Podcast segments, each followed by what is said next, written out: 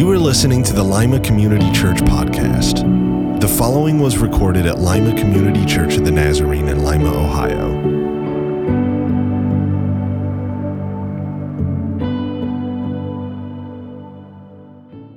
Hey guys, how are y'all? We're Dale and Gina Forehand. We're from Birmingham, Alabama. y'all couldn't tell, could you? Y'all were like, where is she from? Right, yeah. Well, I'm originally from South Georgia. Some, some people say South Georgia. So uh, I, am from the South, uh, but hopefully you'll be able to understand most of what we say. We're so thankful you're here today, so honored to be here. And let me just honor your staff and say that Dale and I have traveled for 22 years and we have met a whole lot of people. Sometimes we go to church and we never meet their staff. They send us back to a green room and call us when it's time for us to speak. Your staff has been so hands on, so loving, so tender, so servant hearted. And we just want to tell you, you are blessed to have the people that you have. And they did not even pay me to say that. Okay? But you can if you want to. it has been a joy. And I'm telling you, uh, uh, years ago, our pastor at our church would call us a faith family. And I love that. And when Dale and I leave places like this, where we've it's been so warm and loving, and even sitting down there, Dale said, "Man, there's just such a gentleness about this church." Well, let me tell you, so goes the head, so goes the church. Right. And if you have a loving, gentle, servant-hearted staff, that the, the, the rest of the, the faith family follows suit. And so we, we, ju- we have been blessed by being here. And so we just want to thank you for allowing us to come. Um, if you've got your Bibles, I would love for you to turn to Hebrews 619. Hebrews 6 19.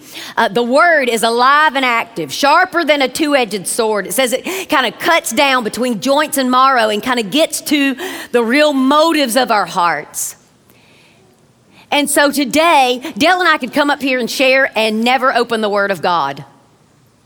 There are churches today where people give a whole lot of opinions. Again, I'm from the South, and my mama says opinions are like belly buttons. Everybody's got one, and most of them have lint in them. so, so, so you don't need people's opinions. You really don't. In, in the place that we're out today, the church needs the Word of God. Amen. And what we need to do is hear the Word of God and then live the Word of God because faith comes by hearing and hearing by the word of God. This, to me, I believe this year is a year of faith where we believe the word of God and we obey it no matter how we feel about it, no matter what the circumstances around us are going on, because we trust that God is going to give us a good result because he says in his word, there's over 3,000 promises in the word of God. And Paul told us every one of them are yes and amen. That's right. Amen? That's right. If you don't amen me, I'll amen me. so reality is this word, it's alive. This is this is your life. This is God's spoken word to you. And so we're going to we're just going to read one Did you know you could take one scripture and be on it for weeks? As a matter of fact, the rabbis in the days of uh, in the Jewish culture would say one verse had multiplicity of deep spiritual uh, truths in, within it. So you don't even have to read a whole, a whole book of the Bible or a whole chapter. You just get one verse and say, Holy Spirit, teach me. See, that's why He's here. Jesus said, It's a good thing that I go away because the Spirit's going to come and He's going to guide you into all truth. He's going to tell you of things to come. He's going to remind you about Jesus and what He said. And He's going to empower you to live it out. And I think sometimes in our Christendom, we think we got to read the word and now we've got to make it happen. And we got to pull our bootstraps up every day and work really, really hard. Instead of just partnering with Holy Spirit and saying, apart from you, I can't do it. So I need you, Holy Spirit, to empower me to do this. Amen? That, that, that's the beauty of the Christian life. So, as Dale and I were planning and preparing for this weekend, and we knew they wanted us to share our story, I believe our story is a story that holds faith, hope, and love. And isn't that what it says in 1 Corinthians 13? And now abideth these three things. These, these are the three things that always are there faith, hope, and love. And the greatest of these is love. Listen, what, what sets us apart from as a believer of Jesus and those who don't believe in Jesus is faith, hope, and love. Like we don't respond to the world the same way that someone who doesn't know Jesus responds to the world. There's got to be something different. I have a Bible study on Wednesday nights, and, and something had happened with one of the girls, and everybody was like, Well, if I were you, I would, and if I were you, and I, and I said, Hang on a minute. How would a person who doesn't know, has no relationship with Jesus, respond to what just happened to her? And they named the same things. I was like, Whoa, whoa, whoa, whoa, wait. well, if we know Jesus as Savior and Lord of our life, shouldn't we be responding totally different? Than how somebody who doesn't know Jesus would respond. See, see, that's when the word becomes alive. That's when you taste and see that the Lord is good. That's when you eat on the word and you feast on the word. And out of the overflow of all that you've put in, your mouth speaks. Your life reflects what you put in it. Amen or oh me? That's right. Woo! Somebody need to hear that today. See, the Bible says in 1 Thessalonians 5:23 that we're made up of three parts: body, soul, and spirit. So your body is how you communicate with the world, and the world communicates to you. Your spirit is how you communicate with God, and God communicates to you. And right here in the middle is your soul. It's the way you think that, that attaches to how you feel, that determines how you live. So if you don't like how you look, and then maybe you need to evaluate and eliminate what's coming into your life. Maybe you're letting more of the world in, because if you let more of the world in, you're going to think like the, yeah, and you're going to feel like the, and you're going to act like the Word. Amen. So that's why it's so important that we're in the Word of God so that we know what He says and we, uh, we believe it, it attaches and it determines how we live. So today we want to talk to y'all about hope. Because we believe that in the society and in the culture, in the world we're living in, there's a whole lot of hopelessness. As a matter of fact, when, when I was growing up, you never heard a lot about the words anxiety. You never really heard about depression. And maybe it was something that we just didn't talk about and we swept under the rug. But right now, they're saying that, that uh, second to cancer, the number one killer in America, second, second to cancer, will be depression. Depress, away from being impressed. Did you know that in Deuteronomy, the scripture says, impress these things on your children? Impress the truths of God when they wake up and when they lie down and when they walk in the way, impress it on their children. What would happen if we impressed our children and our own lives with the Word of God? Would it relieve the depression? Just a thought. So we live in this hopeless place, and yet we, as God's people, ought to be the most hopeful people in the world. Amen? That's right. But what's happened is we've taken the words, the world's definition of the word hope, and tried to apply it to the word. Instead of going to the word, studying what the word hope means in the Bible, what God says about hope, and then going applying that out to the world. See, see, the world's definition of hope is a wish. I sure hope I get a million dollars so I can pay my bills. I sure hope my boss gets fired because I don't really like him. I sure hope my prodigal child comes, to know, comes back to Jesus. I sure hope we get a decent pastor in here.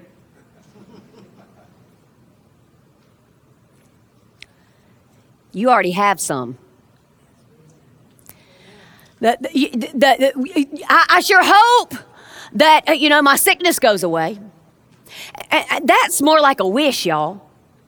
Uh, that is much more like a wish, and it usually comes with doubt. I hope I get a million dollars, probably won't. But I sure hope I see it's a wish. That is not God's definition of hope. God says hope is a confident expectancy that He'll do what He says He's going to do. Because see, see, if, if life were like a wish, if hope was like a wish, then then then and but wish comes with doubt, then we'd be unstable in our soul. As a matter of fact, in James chapter 1, it says this that when you ask for wisdom, pray and ask for wisdom, and God's going to lavish it upon you. But then he says this, but you have to ask in faith. You have to believe the word of God, that when you ask, he gives you what you ask for.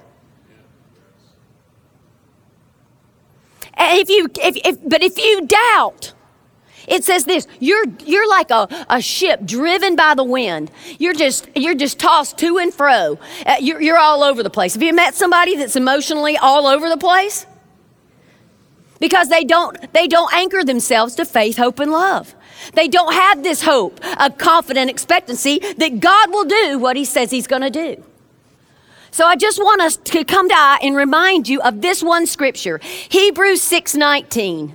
It says this, but we have, you and me, the church, our faith family, we have this hope.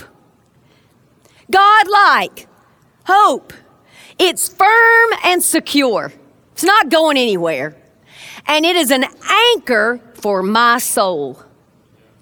It's an anchor to my thoughts. It's an anchor to my feelings. It's an anchor to my will hope, a confident expectancy that God will do what He says He will do. So it doesn't really matter what's going on in your life. Hey, when you come to know Jesus, uh, we've, we fed people a bill of goods saying you're going to come to Jesus and life is going to be rosy.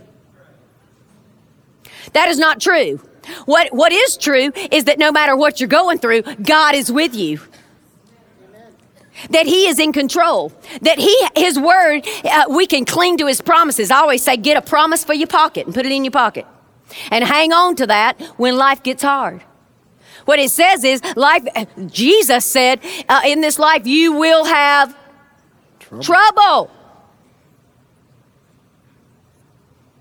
So it's how we respond to the trouble because we have jesus now. We have the holy spirit to empower us to live it out so, where are you living? Are you living in hopelessness? Are you being tossed by everything that comes your way? Or are you in uh, God-like hope, anchored, anchored to, I am confident. I have hope, a confident expectancy that God will do what He promises because it's who He is and He cannot deny Himself. That's right. And I don't have to be yanked to and fro because I know who I believe in, and I'm persuaded that He is able to keep that which I've committed to Him until that day. This is God-like hope. And let me tell you why Dale and I are so passionate about people in the church today laying hold, attaining hope, is because we found ourselves in the church lacking a whole lot of it. And God restored hope into our life and into our marriage. And that's why we're just so honored to share our story with you. You know, I believe that we get hope from hearing where God does something amazing in the life of somebody else. And so maybe today, maybe today you can grab a hold of a little more piece of your faith by us sharing what we've been through. Maybe you can have some of our faith would activate your faith and you would see God work. Because you recognize that God's not up in heaven, right? God's not up in heaven wringing his hands going, right. oh no, I don't know what I'm going to do now. Like you recognize that He's still a miracle working, life changing, yeah, on the throne, sovereign God. Amen? Right. And so he hasn't gone silent. He hasn't gone behind the curtain. The veil has been rent. You can boldly approach the throne of grace and there receive grace and mercy to help you in your time of need. That's a southern way to say your time of need. like, like you understand, this is the God we serve. And if you don't have this hope, this anchor for your soul, you will be tossed upon the winds of this world. And so our story is hopefully, hopefully going to anchor you today in something that you walked in this room with because we all walked in this room with something. Now, what the big lie for Dale and Gina was back in, we met in 1984. Um, I remember Gina walking in the choir loft. She had big hair. It was in. It was in. Bigger the hair, closer to Jesus. I mean, that's what right. it was. And I remember just being smitten, you know, just a fly to a flame, and we dated and we get married. And but something happens right through this journey of life, and inside the church, even inside the church, that we had this lie that if uh, you really knew me, you may not like me and you may not love me. And so people walk into churches and they wear the mask, right? They pretend that everything's maybe not here in Lima, Ohio, but do you know over there in Birmingham, Alabama, people fight on the way to church? At least Dale and Gina did. Like we would, we, would, we would get up Sunday morning, right? And I'm clicking on the ESPN, I'm watching all the scores, and she's running crazy trying to get our two kids ready. And I'm like, come on, we're going to be late. Come on. And she's like, if you'd help me, we wouldn't be, right? And then, yeah, y'all know. And like we're in the car, like, you know, and just when we get to the campus, get out of the car, and we go from to. And then everybody asks the same question Hey, brother, hey, sister, how are you? And we all say, What? Because we're all a bunch of what? Liars. Thank y'all, thank you. Right? Like that's the truth. And, and so that was our story, though, because really the honesty is that we felt like if you really knew us, you wouldn't love us. Deacon, soloist. Uh, the great indictment against us was that we were religiously active but we were not spiritually intimate. Right. So we could sing the songs, quote the verse, teach the Bible study, and always give the answer. If we didn't know the answer, the answer is always Jesus. If I could tell you anything I hope happens today for you, is that there will be a narrowing of your theology to your reality. I hope that what happens is what you say you believe, you begin to live what you believe. Come on. And this narrowing hap- happens for you today. The gap gets narrower. And so this is our, we've been married for eight and a half years and the marriage is breaking down. I'm talking about, I mean, it's crumbling. As we said Friday night at date night, we had heated fellowship. And the fire is getting hotter. right and the arguing is getting louder and we have a six-year-old son and a two-year-old daughter and it is not good behind the four walls of our home but we are looking the part to the word i mean to the body of christ deacon soloist religiously active not spiritually intimate and I just said, Gene, I'm done. I'm done with this. I, am not doing this anymore. I, I, the marriage, I'm through with this marriage. And I take her by the arm and I put her on the bed. And my son is like walking down the hallway. Dad, what are you doing? Dad's got it, son. Just hang on. Dad's got it. And I begin to pack Gina's bags. And I put her clothes in her bags. And I said, when I get back, you better not be here. This marriage is over. And I grab our children and I put them in the car and I go play golf. And I leave Gina waving goodbye to her children in our driveway. I go play my round of golf, and Gina, uh, she's come to the pool and gotten them from my mother, and I'm thinking, Mom, we're, we're calling Georgia. And she said, Well, Gina came and got them. I said, Well, this is what's wrong with this marriage. She doesn't do what I tell her.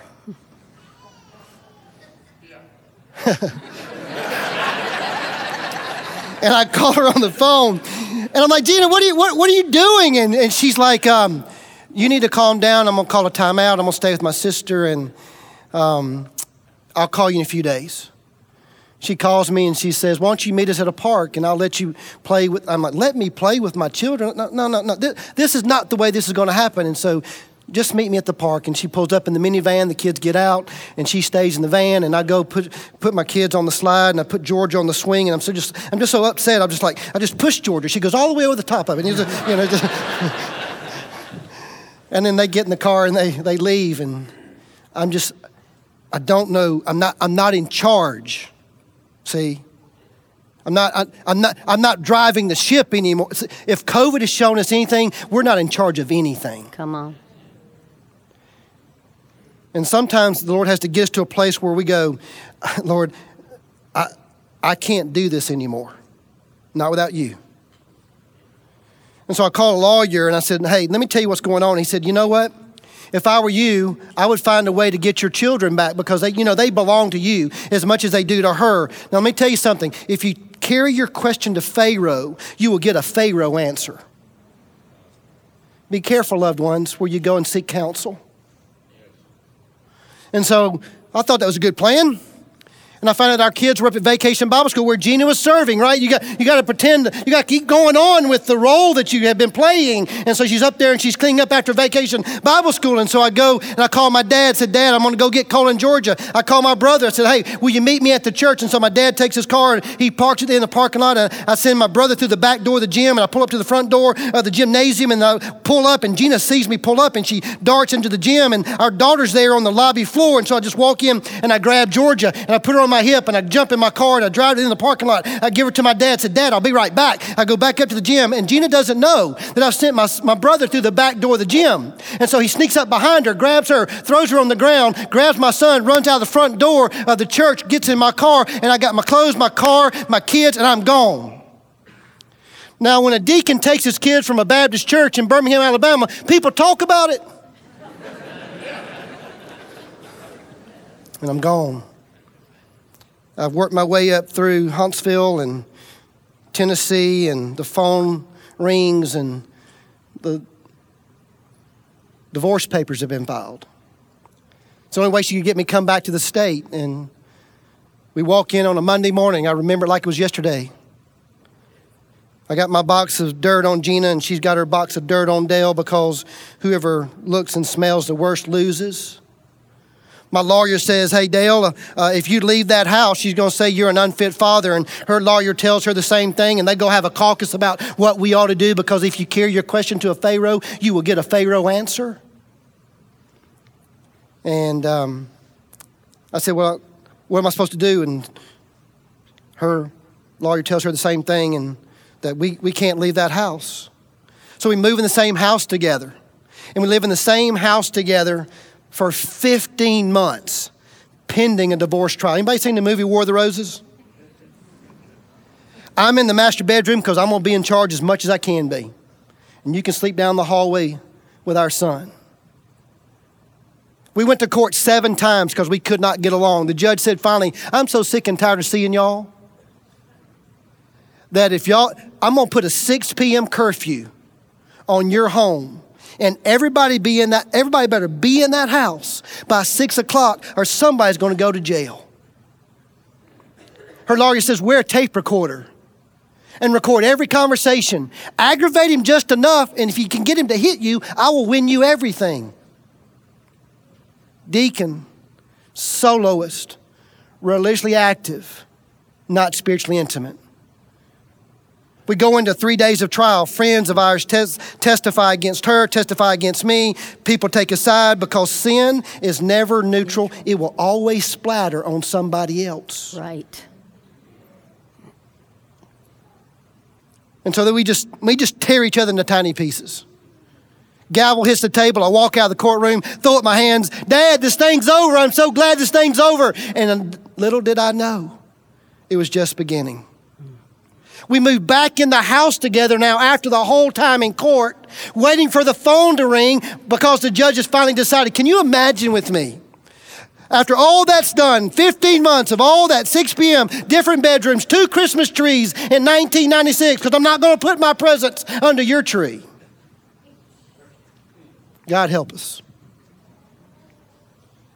And then three days of trial, and then go back in the same house together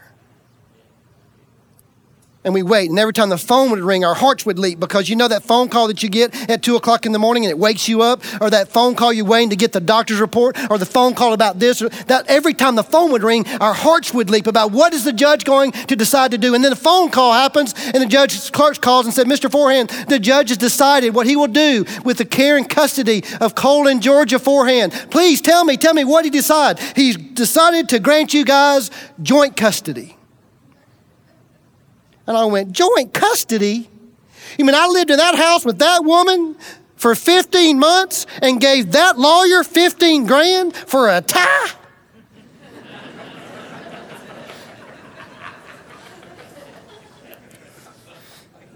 the Lord's ways are not our ways. And I have to move out, and she gets to stay in the home. Now we're passing the kids back and forth every other weekend. She got some time, I got some time, and then the judge decides also about what we get to decide on certain areas of the lifestyle of our children. Now, not only did I think he make a terrible decision about the joint custody, you, know what? Let me tell you what the judge decided to give, uh, give Gina. The judge decided to give Gina the right to determine sports for our children. Yeah. now, I'm not a male chauvinist, but I do think that that should be a guy's, I think that should be a man's decision. Now, here's another crazy decision. You know what he gave me as a man? The right to determine health for our children. Right. Health. As a man, I think band aids, Neosporin, and Advil fix everything. I ain't going to the doctor and I ain't taking my cheerings. Like, so she's got sports, I've got health, the whole thing's a hot mess. And so Gina calls me one day and she's like, Hey, Dale, uh, yeah, I know who this is. she's like, Look, I want to put Georgia in a mother daughter's gymnastic class. Nope, not going to do it. Because I know what you're doing. You're trying to manipulate the system to get to spend more time with her than I get to spend time with her. You're just playing the games. I'm not, and so I just block her, right? Like I just put my heels in and we just have this fight. People in my office are coming down the hallway say, Man, you're yelling. And I'm like, Yes, I know. I'm upset. Close the door. Like, you know, and this whole thing is a bad, just a hot mess. And so we're arguing, arguing, arguing. And then suddenly the conversation shifts. And Gina begins to cry. And I'm thinking that she's just upset because I'm not giving her her way and she's just going to quit and acquiesce and it'll be over and I've won again. And then she says, Dale, Dale, hang on, stop, stop, stop, stop. This madness has to stop. I want you to come home and let's see if we can fix this thing. And I was like, hello? She said, really, I want you to come home and let's see if we can fix this thing. Now, let me tell you what's happening with Dale right here, right now. The theology and reality gap was beginning to narrow. All the Sunday school lessons I'd ever taught, all the mission trips I'd ever been on, all the sermons I'd ever heard, all the money I'd ever given, it got, it got real simple for me right here at this moment. But I'm in this battle. I'm in this battle that many of you are in this battle today. I'm in this battle between my feelings that are very real and my faith that may not be very strong. But the good news of the Word of God is all I need is a mustard seed. And my feelings were like, uh, Gina, I'm so afraid. I'm afraid that we're going to hurt each other more. I'm afraid our kids are going to be a bigger mess than they are now. I'm afraid of what people, uh, Gina, I'm so afraid. And those were very real feelings.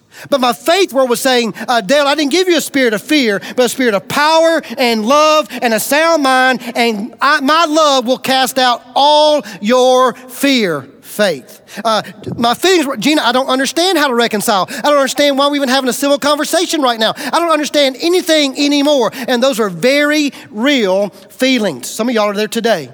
My faith was saying, Dale, don't lean on your own understanding, but in all your ways acknowledge me, and I will direct your path. Faith. Uh, feelings, uh, Gina, what about your mom and dad? Your dad thinks I'm the devil reincarnated. What, what, what, what about those people who took my side and took your side? And now they think that we owe them because they took a side. What will people think in the gossip mill? Do they think they know what's going on? What about what, real feelings? Faith. Dale, the approval of man is a trap and a snare. If you care more about what man thinks than what my word tells you to do, you can't serve two masters. You better choose this day who you're going to serve. And right here, it got real, real simple. The theology gap to reality got real simple. And you know what happened? It came down to hope. The confident expectancy that God would do what He said He would do. My hope is built on nothing less than Jesus Christ and righteousness. I dare not trust the sweetest frame, but wholly lean on Jesus' name. On Christ, the solid rock I stand. On Christ, the solid rock, I'm going to stand. And I began to weep. And I remember saying to Gina, I can't even look at the feet of our children and it not remind me of you. Now, I know what y'all are thinking man, Dale. You had your moment, and that's all you said. but this is a woman who thought I couldn't stand to look at her, much less remembered what her feet looked like. And hanging over my dresser in our bedroom is a picture of Gina holding the feet of our children because I never want to forget what my God did. Have you forgotten what God's done for you? Do you need to go back to a stone of remembrance, an Ebenezer? Saying, This is what God did. This is what God can do. Well, I leave the office now. My coworker, my coworkers think I've gone postal. I was screaming. Now I'm crying, bro. Call the brother home. You know, like I drive the house that we built together. I walk up the driveway, I mean, up the sidewalk, knock on the door. The friend of ours who testified against me in the court hearing, she opened up the door. She goes, Hey, Gina, the devil's on the front porch. That's exactly what she said. That's exactly what she said. I said, Hey, Paula, I didn't know, I, I bet you didn't think I was coming by. I grabbed Gina by the hand.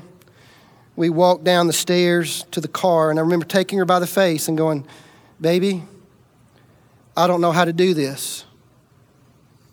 All I got today that this is the right thing to do. And I kissed her on the cheek and I got in the car and I drove away. Loved ones, sometimes all you got is to do the next right thing. That's called faith, hope, love. Well, we began to secretly date because the gossip mill in that small town, so I had to go buy a bunch of black clothes and a hoodie and sweats. And bought a black car. And uh, I'm serious, I parked down the street, walked up the hill, jumped over my neighbor's back fence, went through the woods, came in the back gate of my own fence, walked in the back door of my own stinking house that I built just to see her because I was afraid of what people would think. Fear is a terrible liar. Yes. And we began to secretly date go to Christian counseling, and I say it like this that God took a hammer of grace and a chisel of love and just knocked off the stuff that looked like Him and not like us. Knock off the stuff that looked like us and not like Him. And on December the 21st of 1997, we got remarried to the glory of God. Right? Amen. Because we serve a God who still does miracles. So great. Because we anchored ourselves into hope. Look now, look. Take it. This. Do you know what this is? This is the audible voice of God. Right. Spoken in the hearts of men, penned on paper, that you might discover the freedom, the purpose, and the plans for your life. This is not a book of history, although there's history in it. This is not a book of exceptions, although there are things that happen. This is a book of examples that if you will take him at his word, he is true to his word, he is true to his promises, and you can trust him. Yes. But you got to have hope to anchor you. And so we had this beautiful private little ceremony.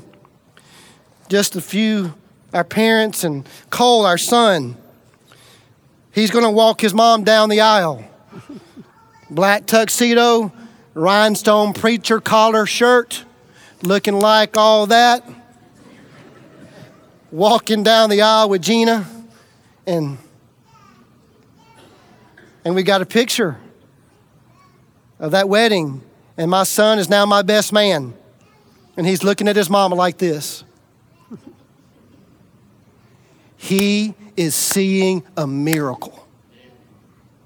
He is seeing the manifestation of a God who's really real Right. and really does what he says he's going to do. And so we had a private ceremony, and then we went out to dinner at Chili's.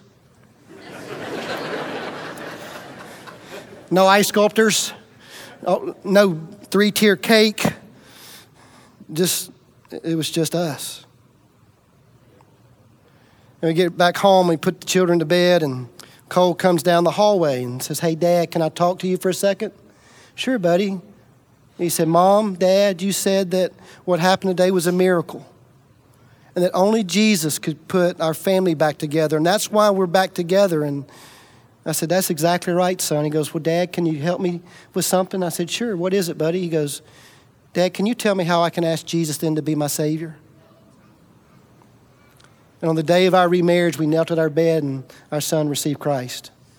He's 30 years old, has given us our first grandchild named Walter. He's a worship leader at a church. For no eyes seen, no ears heard, nor mind has conceived what God has in store for those who love Him. See, we serve a God of hope, a God who takes what seems to be impossible and does the possible. And today in this room, you may be Adele and Gina of 2022. You, you, may, you may have walked in here going, man, our, our marriage is hanging on by a thread and it seems hopeless, but I don't know what to do. I'm going to tell you what to do. You get close to the Father Yeah. And you anchor into His Word. Maybe you're here and you, you've got a prodigal child, or maybe you're here and you've got a job loss. You don't know how you're going to pay your bills. Maybe you've been dealing with chronic sickness. Maybe, maybe you've been dealing with all kinds of things. I, I've asked the Lord to give me a picture of what walked in the room today. In my prayer time this morning, Lord, let me see the room. Would you just let me see what walked in the house today? And I believe the Lord said there are people who walked in here burdened. And to tell them, Dale, tell them, come to me, all who are weak and heavy laden, for I will give you rest. For my yoke is easy and my burden is light. Do you understand that the Father sees where you are? He knows exactly what you're facing. He's at the right hand of the Father going, Father, see them? I know what they dealt with because I walked among them. So send them some love, send them some peace, send them some grace, send them some hope, send them some healing. You understand that's the context of Scripture, and you've walked in this room today, and maybe you're the only one who knows it. And this couple from Birmingham, Alabama, just came by to tell you that there is hope, and his name is Jesus. But you got to anchor into him. My grandfather taught me how to fish, and I was going tell you that what I felt like the Lord said, the, the word for this house today was you need to release it. You need to take your hands off of it. And you stop white knuckling yourself through it, and you let the Father have it. And so my grandfather taught me how to fish, and we, we went fishing with cane poles for years. But then one day he opened up the trunk of his Impala car, and he had a Zebco 33 rod and reel. Come on, man, where you at? He said, Dale, we're going to go get some big fish today. We can't stay along the shore anymore. Said, take your thumb, put it on the black button, go to 2 o'clock, go to 12 o'clock. It was going to catch bigger fish. I went to 2 o'clock, went to 12 o'clock, and I. And I looked at Papa and I said, Papa, this doesn't work. He said, Yeah, Dale, it does work. But you will never get to deeper water as long as you hang on to that black button.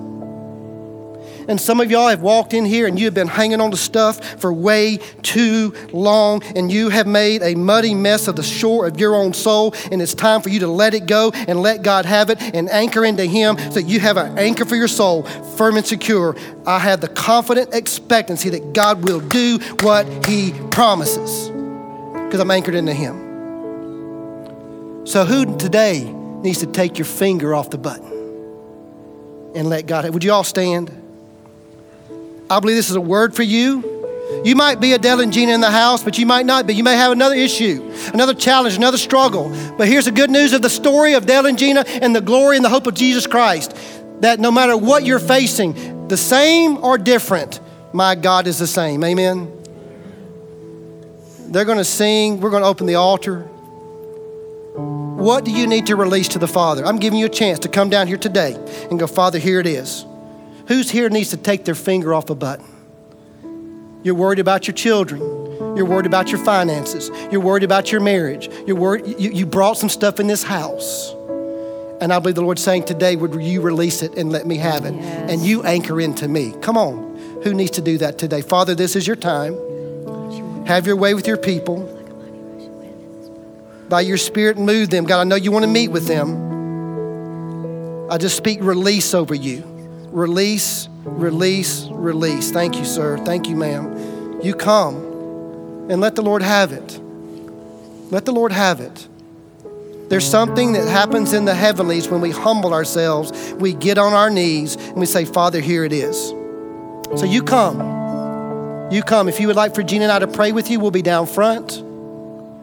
But I'm giving you this chance to let go and let the Lord have it. So you come.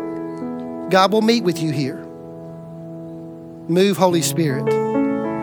Supernaturally move people out of their comfort zone Yes. because now they, first time, maybe in a long time, have recognized they are desperate for you. Yes. So we pray against pride and we elevate humility. We ask for tenderness and compassion and grace and mercy to flow. Have your way with your people now in Jesus' name.